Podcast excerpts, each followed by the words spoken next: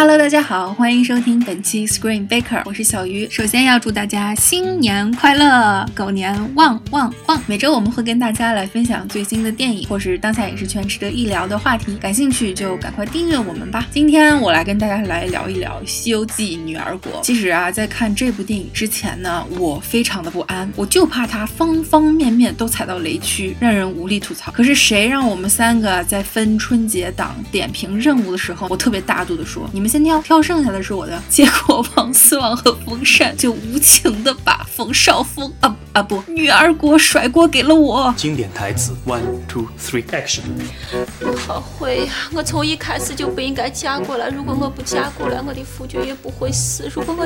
但是我在看完这部电影之后呢，竟然觉得有些地方还不错。果然，抱着极低的期待去看是一个明智的选择。当然啦，这个低期待不能怪我嘛，对不对？毕竟郑宝瑞正导这前两部西游作品嘛，一个是《西游记之大闹天宫》和《西游记之孙悟空三打白骨精》，实在是不知道让人说什么好，评分也是稀烂。然而，依旧是每隔一年出一部，也是想不通到底为什么。钱呢，赚钱！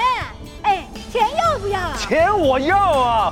尤其是《三打白骨精》里边，我当时看是觉得，除了人物之外的设计风格，从环境到妖精，都跟我们的四大名著之一《西游记》本尊没有太大关系，所以非常的雷。然而，《西游记女儿国》呢，在我看来是比前两部有进步的。虽然这个电影里边啊，也有解构《西游记》的部分，让人唉。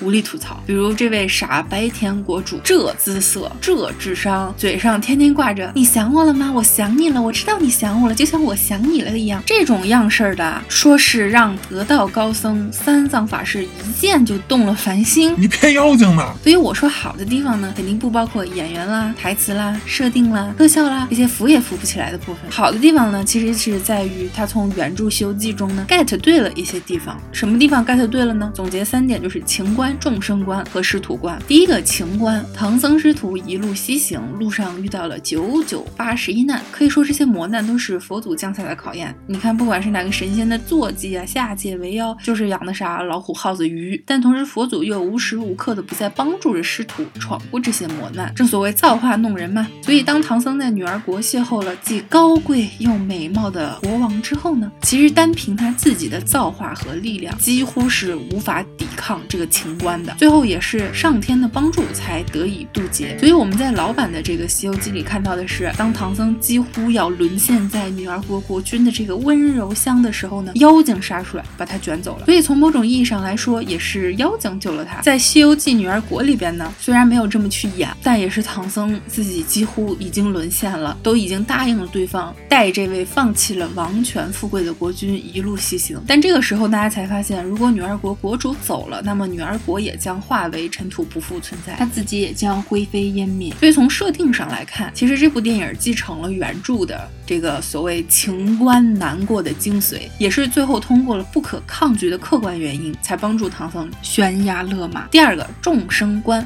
在唐僧被额头巨大的梁咏琪啊这个国师妈妈放出去之后呢，他开始了苦海行舟。后来他跟舍身月下的这个女儿国国主说啊，其实外面也有一片苦海，每个人都。在苦海行舟，所以我要去西天取得真经，将众生从苦海中解救出来。虽然这整个桥段、这个过程看起来都有点像那个低配版的《少年派的奇幻漂流》，就差这只老虎了啊！但是这一段呈现的这个众生观，我觉得是还是非常精准的。因为唐三藏作为一个修行人，他其实是奉献了自己，踏上这个艰苦卓绝的取经路，就是为了普渡在苦海中挣扎的芸芸众生。第三，师徒观。去年春节这个西游伏妖篇，敢于把大家所熟知的这个唐僧师徒塑造成相爱相杀的仇敌，我觉得是非常大胆且非常有想法。这个有时间我们也可以聊一聊。不过今天我们先聊女儿国啊，它里面的师徒观是比较传统的，但是又比它之前两部有一个很大的升华，尤其是孙悟空跟唐僧之间。打个比方啊，就是他们师徒怀孕的这个桥段里，电影它其实做的是有些颠覆传统，不过一想也比较有道理。就是唐僧他本是不忍心伤害任何生命的，所以他。觉得要生下来肚子里这个孩子，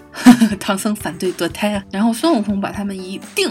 硬是喂唐僧喝下了这个落胎泉，并且说师傅你慈悲为怀，但是有一些不能心软的决定，这些沉重的包袱我甘愿替你背。我觉得这一块非常点睛。我们都知道这个历史上唐三藏确有其人的，《西游记》呢却是奇幻文学，但是不妨把《西游记》当做一个描写修行人修行的故事，那么这里边的妖精呢就成为了修行过程中的一些苦难，而孙悟空就是唐僧肉眼凡胎之外无与伦比的大智慧。所以电影这里的处理呢，我觉得是很动人的，也就是最后智慧掌控了大局吗？以上三点呢是我个人还比较喜欢的地方。这之外呢，电影的其他部分确实就挺胡闹的了。你比如说尴尬的笑点啦，特别白特别白的台词啦，这些呢其实还都是小事儿。你像是国师跟河神这一整条爱情线，其实从头到尾都讲不大通。后来电影愣是快结束了，才仿佛想起来，哎呀。